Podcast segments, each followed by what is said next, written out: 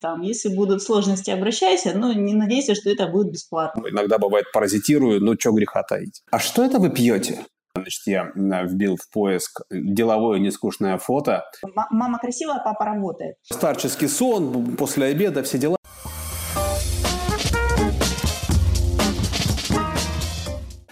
Всем привет, это снова подкаст городского репортера «Наши люди». А, снова в домашней обстановке, в условиях, надеемся, подходящей к концу самоизоляции. С вами я, Андрей Рослый, Олег Китаев. И сегодня у нас в гостях известный рекрутер Ольга Дзюба. Ольга, здравствуйте, добрый день. Здравствуйте, здравствуйте. Рада вас видеть, хоть и на Взаимно. расстоянии. Ольга, ну, собственно, не могу. А что это вы пьете?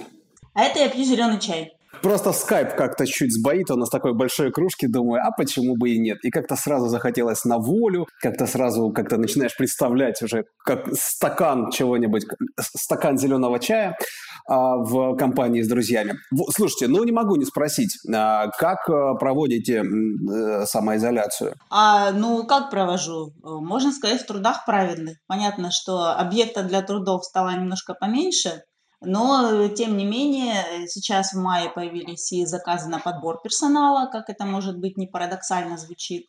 И есть клиенты на консультирование по карьере. Ну, в общем, по мере силы возможности стараюсь работать, конечно, особенно не выходя из дома. Не от одного а, уже специалиста, который занимается своим делом, а, слышал, что вот эта ситуация она позволила по-другому посмотреть на свои расходы, и в дальнейшем, уже когда все закончится, когда мы все радостные выйдем на улицу, будем обниматься и улыбаться друг другу, а, то все равно вот этот режим экономии, он а, сохранится, потому что мир уже не будет прежним. Вот как вы считаете, мир а, не будет прежним или все-таки все забудется? Ну, вы знаете, мне кажется, мы в принципе живем в последнее время в ситуации постоянных изменений, Э, и мир, он каждую минуту становится другим.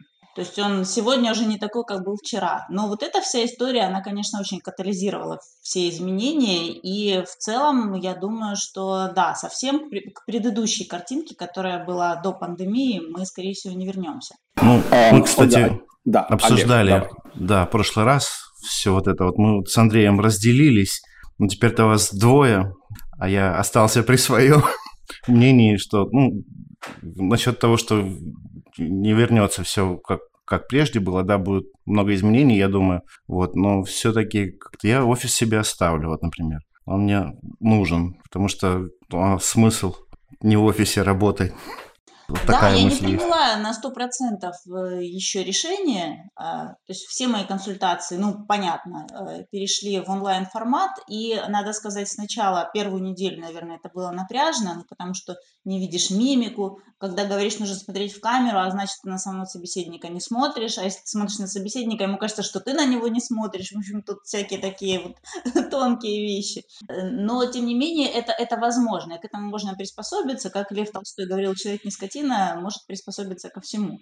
Но э, однозначно, что я не буду опять возвращаться к офису, я пока еще не поняла. Э, ну, время покажет. Да? Это в том числе зависит ведь не только от э, наших предпочтений, но и от наших доходов которые, э, что там лукавить, сейчас серьезно упали, ну и, естественно, не только у меня.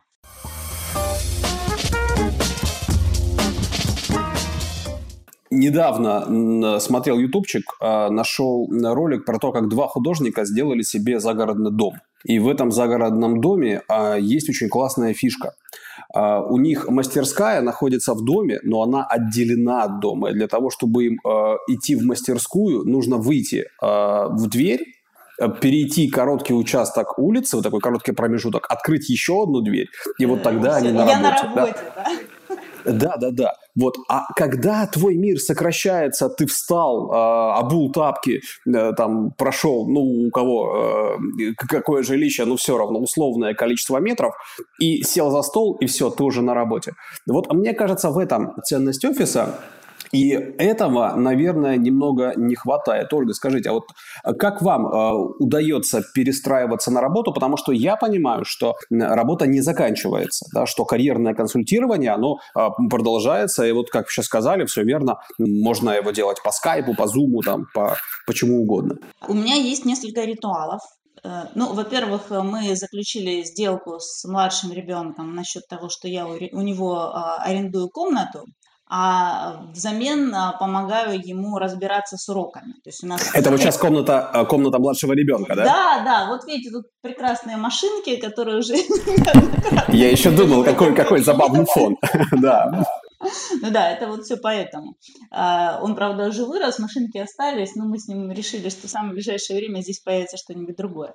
А, с точки зрения того, как я настраиваюсь, может быть, на работу, ну, во-первых, я, когда я сижу в этой комнате, я работаю в течение дня. Во-вторых, у меня есть э, четкие э, рабочие часы, в 9 у меня работа начинается, в 8 заканчивается вечера, но это не значит, что в течение всего этого времени я работаю, там есть окна, в которые мы, так сказать, встречаемся с членами семьи другими, можем посмотреть э, кино, вместе а, обедаем, ну и так далее. Э, то есть все очень четко разграничено. И э, мне кажется, это во многом вопрос ну, каких-то таких зрелых отношений в семье. То есть мы договорились, что будет вот так, и эти договоренности мы не нарушаем. Ну, я знаю, что бывает э, по-другому, особенно когда дети совсем маленькие, там, конечно, сложнее. Когда дети подростки, с ними уже просто можно договориться, как со взрослыми людьми в этой ситуации э, стало ли больше работы или нет. Э, то есть я э, как себе представляю работу карьерного консультанта, и мы еще об этом поговорим обязательно.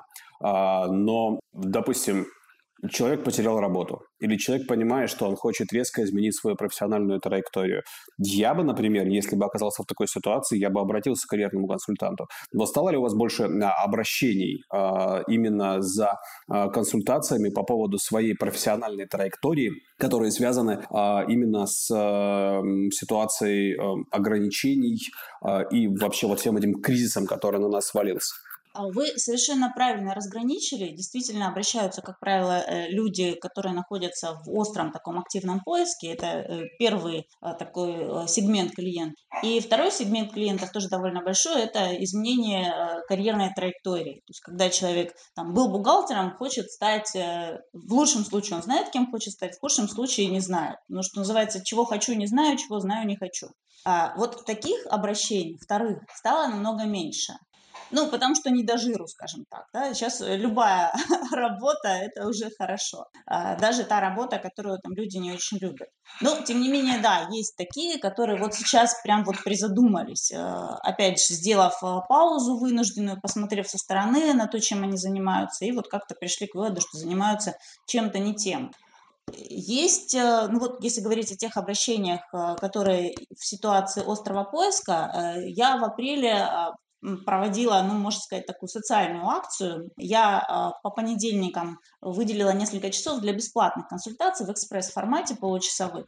А, ну, понятно, что некоторые из этих клиентов перешли ко мне потом уже в платное, полноценное консультирование. А, некоторые из этих клиентов купили мой онлайн-курс, вот, который я тоже в апреле э, записала, и в том числе потому, что у меня появилось время. Но в целом именно а, работы такой продуктивной, оплачиваемой стало меньше, потому что э, люди стали придерживать деньги. Ну и понятно, у многих просто поступление денег сократилось, и, соответственно, расход тоже сократился. Это совершенно объективные причины. А что за онлайн-курс? Можно поинтересоваться? Я записала курс э, по поиску работы. Во многом курс для тех клиентов, которые нуждаются в сопровождении, но которые э, не готовы или не могут по объективным причинам заплатить за 3-5 консультаций. Ну, как правило, столько длится сопровождение. И я сделала онлайн-курс из пяти уроков, ну, сейчас это будет, наверное, выглядеть как реклама уже. Ну, в принципе, могу... Да, можно. Олег, Олег пока, пока Олег молчит, э,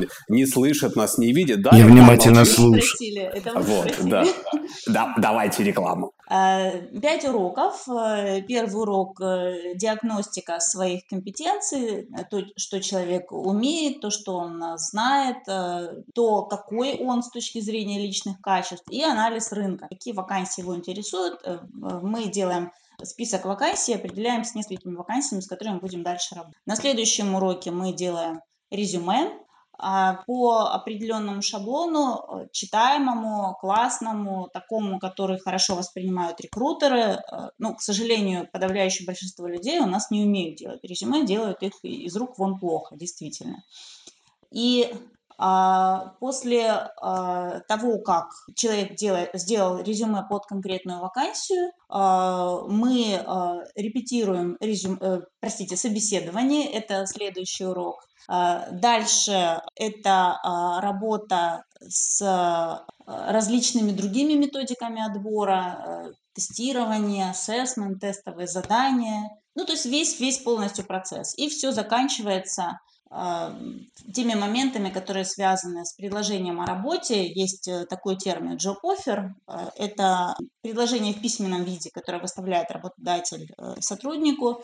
Тоже для многих это в диковинку. Мы говорим о том, что должно быть в job offer, какие там моменты нужно отразить, ну в принципе, для чего он нужен. И все, что связано трудовым договором, в том числе договором на дистанционную работу, на надомную работу. Это вот э, то, как оформляются сейчас э, сотрудники вот в таком онлайн-формате. Э, ну, те, кто работает дома по умолчанию и будут дальше работать дома. И также в этом курсе мы говорим о том, как проходить собеседование в режиме онлайн.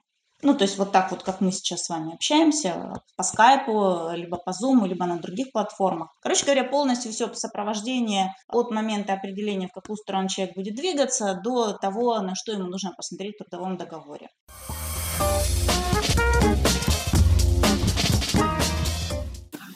Вот я сейчас про себя скажу, потому что я как раз-таки э, все время топил за онлайн. А, несмотря на то, что я работаю преподавателем, и для меня очень крайне важен контакт со студентами, и этот контакт должен быть живым, потому что вот там те самые там глаза, которые ты видишь, там энергия, которой ты подпитываешься, там бла-бла-бла-бла-бла. Это все работает прям как бы реально работает. А, ну да, и нам, конечно же, нужна публика, потому что если ты говоришь в дырочку, а, ты никакой реакции не видишь. Боже, я провела два вебинара, я, я думала, я умру, правда. Это ужасно. Да, и ты, ты, ты, ты, тебя слышат, не слышат. Может быть, а еще класс, вот, вот в чем класс. А, все студенты, кстати, школьники все тоже, я за своими детишками слежу. А, самая классная штука – это аватарка. Вот, то есть, и ты говоришь, э, ты говоришь не с человеком, не с лицом человека, а с котиком. Там у нас есть, значит, э, фотографии котиков, э, терминатор, там еще кто-то, какие-то непонятные, но все приличные надписи. И это чуть-чуть странно. А потом привыкаешь. Так вот, я почему начал об этом говорить? То есть я, я действительно... потому что я вспомнила аватары своих детей и как-то полюбопытствовала, как они выглядят в зуме. У них же тоже сейчас в зуме уроки проходят, и такой-то ужас. Ну вот, да. Ну еще можно а, просто включить, да, и уйти куда-нибудь там поспать, я не знаю. А, да? Вот смотри, не, не, не. Вот смотри. Не хиляют? Вообще не работает. Не работает? включить камеру. Черт. Так как, ну, тут э... все просто. Есть, есть стандартный метод опроса, потому что ты, ты работаешь, у, у нас э, Microsoft Teams, это э, система бесплатная для образовательных организаций, ни в коем случае не реклама, но тем не менее классная система, и она э, просто позволяет увидеть список твоей группы среди тех, кто тебя слушает. И ты можешь обратиться конкретно каждый адресно к человеку, и если ты будешь их держать в напряжении, никакого кофе они пить не будут, и лежать на диване они тоже не будут, и уходить они тоже будут будут бояться. Но это как бы так.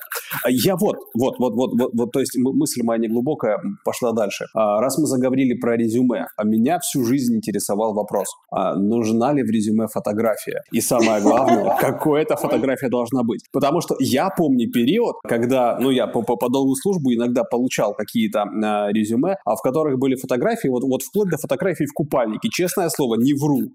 А, я да, верю, насколько я это вообще классная очень много штука? разных фотографий. Я собираю такие резюме. mesmo. Я очень редко а. набираю людей, но я оставляю их на память. У нас одно Особенно время после еще в нулевые, когда я работала в компании Headhunter, была такая папочка секретная, где мы собирали фотографии. Ну, мы, конечно, никому их не показывали, фотографии соискателей в резюме. Там, конечно, был периодически страшный трэш. Ну, а, отвечу так. Зависит от э, страны. То есть, допустим, в Штатах вообще запрещено фотографии размещать в резюме. Ну, там много чего запрещено. Там запрещено и э, возраст указывать, э, в общем, всякие там разные вещи, связанные с дискриминацией. А в Европе, а, насколько мне известно, да, фотография нужна, ну, приветствуется. У нас э, тоже она приветствуется. Вообще, по статистике, работодатели гораздо больше обращают внимание на резюме с фотографией, чем без фотографий. Даже на HeadHunter, допустим, ну, HeadHunter это все-таки основной источник информации и о вакансиях, и о соискателях. Там в поиске, фильтре есть э, галочка резюме, показывает только резюме с фото. Фотография, да, должна все-таки быть, на мой взгляд, должна она быть э, деловой, но не скучной. Это как? Ну как? Ну вот, э, к примеру, мое фото в Фейсбуке я считаю образцом деловой фотографии именно для резюме. Так, и все, и все пошли сразу в Facebook. Да, я пойду посмотрю. То, как вот человек выглядит на хорошем собеседовании, то так он и должен выглядеть на своей фотографии.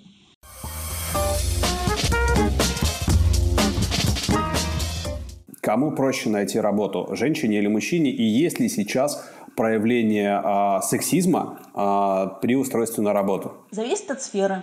А если, допустим, мы говорим о сфере красоты, например, то она вообще полностью оккупирована женщинами. Мужчина э, администратором в салон красоты не устроится совершенно точно на 100%. Я не могу сказать, плохо это или хорошо, но, наверное, если мужчина хочет работать администратором в салоне красоты, это его жизненное призвание, наверное, это плохо. Ну, в целом, это вот так, это не хорошо и не плохо, наверное, это данность. Если говорить э, о работе в продажах, то здесь зависит от сферы. То есть у нас э, нет в голове каких-то встроенных, э, на мой взгляд, разделителей таких, да, это вот для мальчиков, это для девочек. Разделители существуют в обществе, есть э, определенные такие устоявшиеся гендерные нормы, АК-стереотипы, ну и на рынок труда, естественно, они, они тоже влияют. А в странах, в которых есть э, и государственная политика, ну и мнение по поводу преодоления вот этих э, гендерных моментов, ну в тех же, в тех же штатах, допустим. А, наверное, с этим как-то ну, по-другому обстоят дела. У нас обстоят дела вот ну, у нас же Ладно, тоже спрашивай, спрашивай. нельзя указывать там возраст, пол, что-то такое, да, вот в объявлении работодателя. Да, да, у нас тоже вот, нельзя. То есть... Но по факту, вы знаете, мне даже э, кажется, в большей степени сизм э, влияет негативно на рынок, а эйджизм. Вот это действительно прям вот э,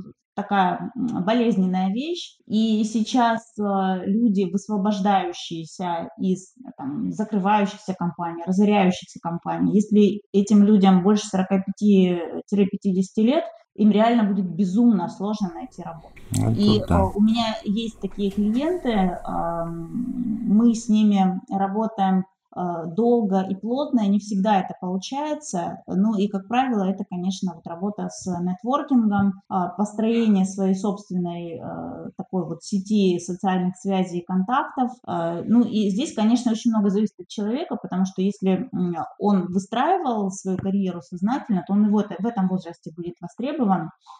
Если он плыл по течению, если он мало чего, ну, прямо скажем, добился, то, конечно, у него будут сложности. Объективно.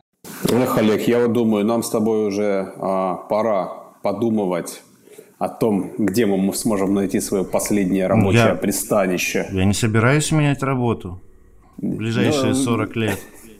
У тебя, ну, честно. у тебя ситуация другая, ты, ты сам себе работаешь. Возможно, а я мне вот... направление, а работу нет. А мне действительно нужно подумать.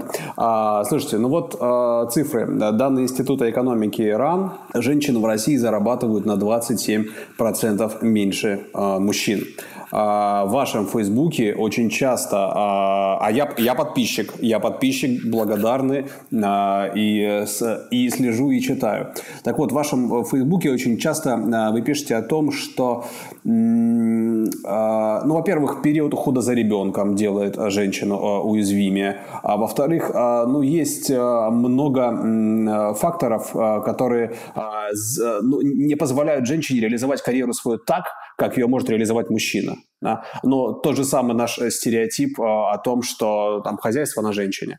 А, ни в коем случае его не разделяю. А, хотя сам иногда бывает паразитирую, но что греха таить. А, насколько это вообще сейчас актуальная проблема для России, как вы считаете? Вы понимаете, очень многие женщины по факту не хотят строить карьеру. Ну, это, это так, и э, я вам скажу, даже очень многие мужчины не хотят строить карьеру. Это я.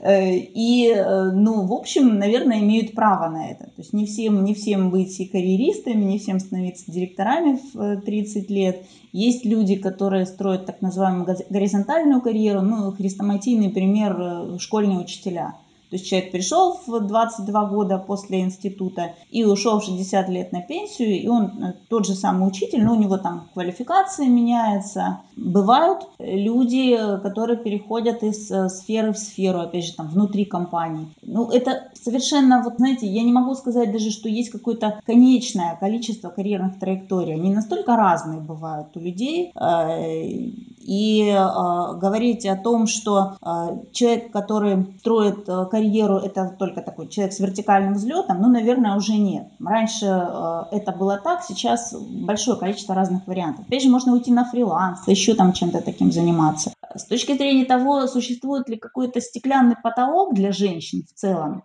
ну да, он существует, но вы знаете, он сдвигается все выше и выше. Вот хорошая э, новость для девушек.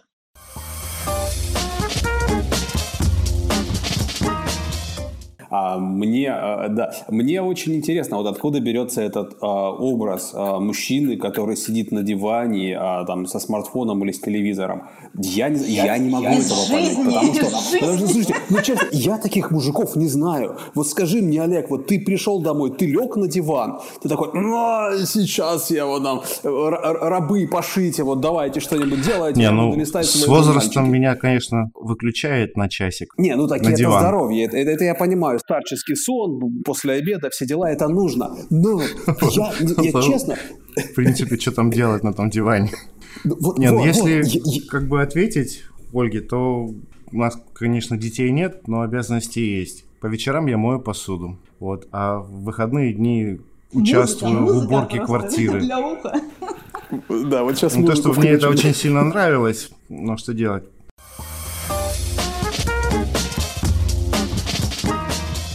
Ольга, в одном из постов все-таки писали, что несколько раз уставали от э, HR и уходили в другую сферу деятельности. А, ну, во-первых, почему так случается и часто ли случается выгорание именно в сфере HR? А во-вторых, а, в один из уходов вдруг с вами э, случилась конференция TEDx?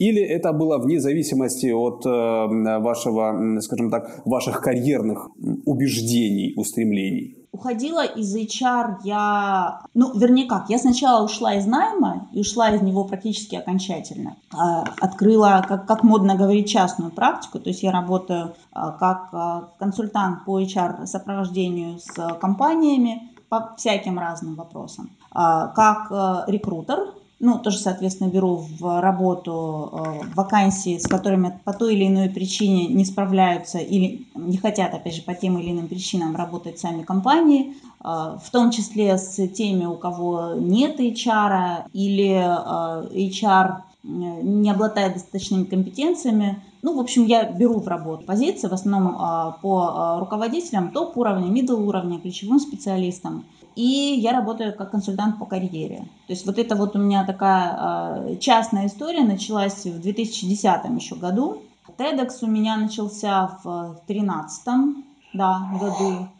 Э, это э, была пауза между проектами, было дело летом, я а, как раз накануне стала вот как раз смотреть вот эти вот самые ролики на Теди, увидела, что можно организовывать э, свое собственное мероприятие, и э, сидя, опять же, да, вот про, про женские обязанности, сидя в очереди к э, директору школы, в которую должен был пойти мой э, сын, я сидела в очереди с э, планшетом, очередь была очень долгая, и в той самой очереди я заполнила на английском языке заявку на э, организацию конференции, и через несколько недель переписок эту лицензию мы получили. Да, осенью 2013 года был первый TEDx в публичной библиотеке. Угу. Я был на нем, помню.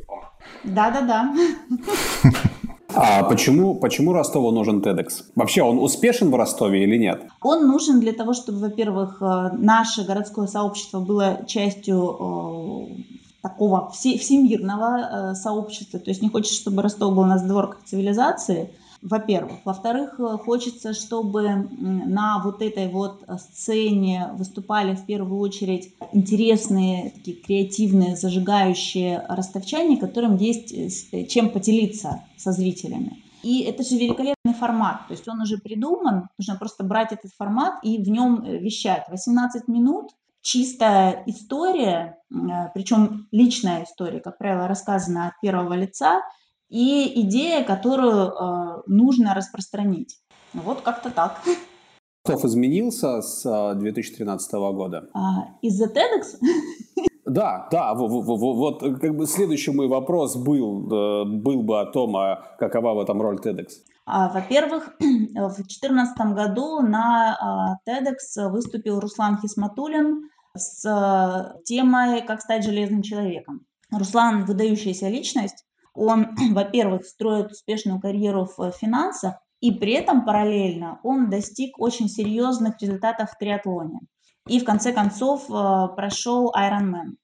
И он рассказывал о своем пути, он показывал свою фотографию до, на которой его совершенно невозможно было узнать, то есть там был такой тюфячок, и он рассказывал, как он вообще к этому пришел, как он тренировался, как он э, подал первую заявку, ну и вообще о том, какие шаги стоит пройти для того, чтобы прийти к сходным результатам.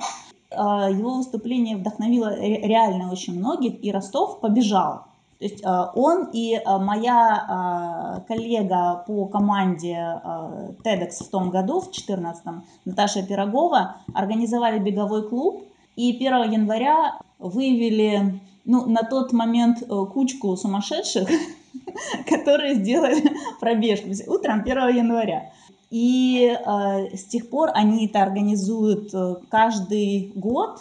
И в этом году было уже, ну, я боюсь соврать, но э, около тысячи, по-моему, точно было, может быть, даже больше. То есть к ним примыкают разные-разные люди, и вот действительно вот эта беговая культура, беговые клубы, э, они появились во многом благодаря э, тому, что Руслан тогда сказал со сцены TEDx. Еще один очень значимый проект для города был запущен после выступления Ксении Берковской в 2015 году на конференции TEDx Women. Это такой формат, можно сказать, он такой девочковый, но он не вполне девочковый, он э, высвечивает специфически такие вот э, гендерные женские моменты ну, связаны с э, равной оплатой труда, допустим, там, с материнством, э, с какими-то моментами, связанными с домашним насилием, еще с чем-то. И мы один раз, к сожалению, только проводили такой формат. А в Калифорнии организуется конференция TED Women, э, и одновременно по всему миру проводится TEDx Women. И TEDx Women – это такое скомбинированное, получается, мероприятие. То есть часть мероприятия – это трансляция напрямую из Калифорнии – а часть мероприятий это живые спикеры локальные того места, где организуется. У нас было четыре спикера, и одна из них это Ксения Берковская. И э, у нее э, есть сын, э, у этого сына аутизм, и после этого выступления а, она организовала ресурсный класс. То есть благодаря выступлению она нашла партнеров, она организовала ресурсный класс при а, обычной школе, в а, учатся по сей день э, дети с особенностями развития. Ну вот эта возможность, то, что она сказала об этом со сцены, то, что там присутствовали люди, то, что эти идеи расходятся вот как круги по воде, во многом, ну как раз и появилась и класс до сих пор существует. А да, потом... да, очень круто. Да, да, но мы меняем мир в каком-то смысле.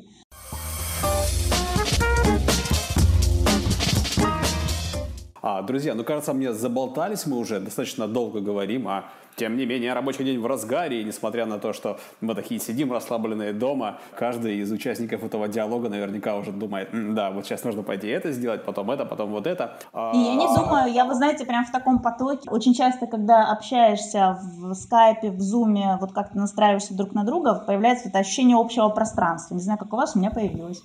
А я вот помню эту традицию, когда еще не было никаких смартфонов, ты приходишь домой, берешь обычный телефон, если у тебя дома стоит телефон, такой еще не кнопка, кнопочный, а с э, дисковым набирателем. Да, а, многие молодые сейчас этого даже просто не опознают. И ты садишься, снимаешь трубку и начинаешь с кем-нибудь беседовать там по полчаса, по 40 минут. Просто потому, что общение у тебя в крови, оно тебе необходимо, а социальных сетей нет.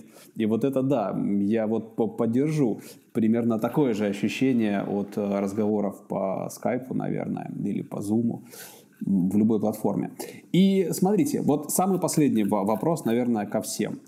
Первая вещь, которую вы сделаете, когда снимут режим самоограничений? Я надену каблуки и пойду гулять по Пушкинской. А я сменю резину и помою машину. Ты тоже не переобулся, да? Вот и я. Да как? Я, тоже я не, не могу поехать к сестре, там я, две племянницы. А, я поручу менять резину своему супругу. Должно быть какое-то гендерное разделение, в конце концов. Хоть а вот хотел сказать про гендерные стереотипы. Да-да-да. А я пойду гулять по Пушкинской. На каблуках. Да, я же девочка. Я для себя давно решил, а, все равно на зимней резине а, поеду на левый берег Дона, вытащу из багажничка велосипедик маленький и буду кататься там, пока просто вот не упаду от усталости. Просто потому, что устал.